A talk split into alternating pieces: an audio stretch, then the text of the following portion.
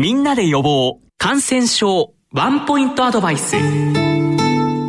シリーズ感染症と歴史について今回は天然痘の4回目をお送りします。お話は元国立感染症研究所室長で保健科学研究所学術顧問の加藤重隆先生です。さて加藤先生今や根絶された天然痘のワクチンの発見についてお話しいただけますか？皆さんご存知のようにエドワード・ジェンナーという人イギリスのお医者さんですけれども彼が首都に気がついてつまり発見というか発明というか分かりませんが乳搾りの女性は牛痘に軽くかかるとその後人の天然痘にかからないということが経験的には知られていたんですけれどもジェンナーはよく観察して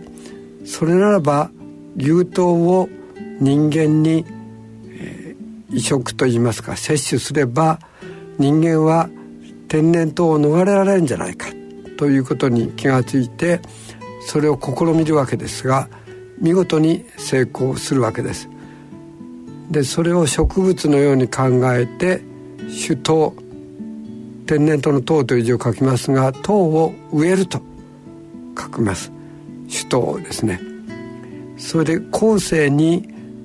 パスツールがこの業績を見てワクチネーションという言葉を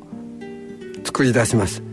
でワクチンという言葉は目牛という意味のラテン語のワッカから来ています。だから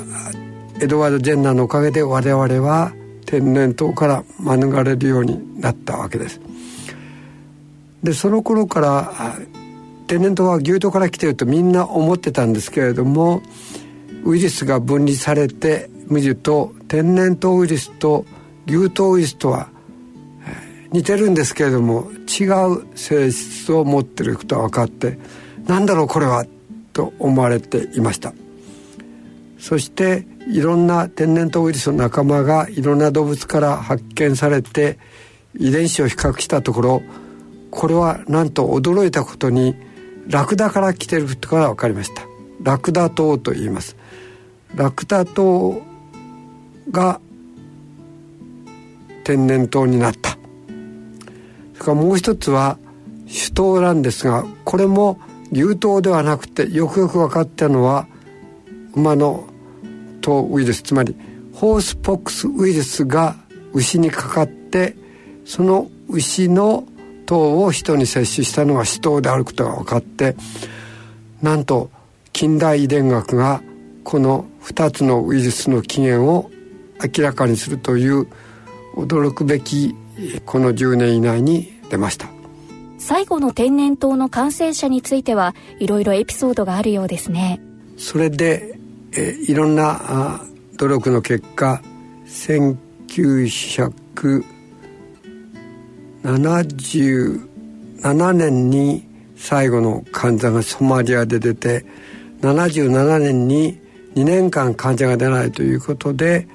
根絶したと認めて総会が80年にだったんですけれどもその後もやっぱり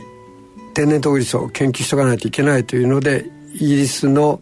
バーミンガム大学で研究してた研究室で死者が出ました。詳しく言うと研究室の人ではなくて研究室のあった一家上の人。それも写真技師の女性が亡くなったんですね。それで何だっていうことで調べたらもちろん天然痘なんですけれども、えー、その空調のダクトを通って一家上にまでウイルスが運ばれて感染したってことが分かってそれ以降そのバイオセーフティーつまり危険病原体を安全に扱うためのルールとか設備とかが整ってきまして、病原体の分離ができるようになりました。バイオセーフティレベル1234で4が一番危険なんですが天然痘はその4に分類されるようになりました。だから天然痘の危険さによってバイオセーフティの実験室の整備が行われるようになったというある意味実験室事故が基盤になってできた考えと制度です。シリーズ感染症と歴史について。今回は天然痘の4回目をお送りしました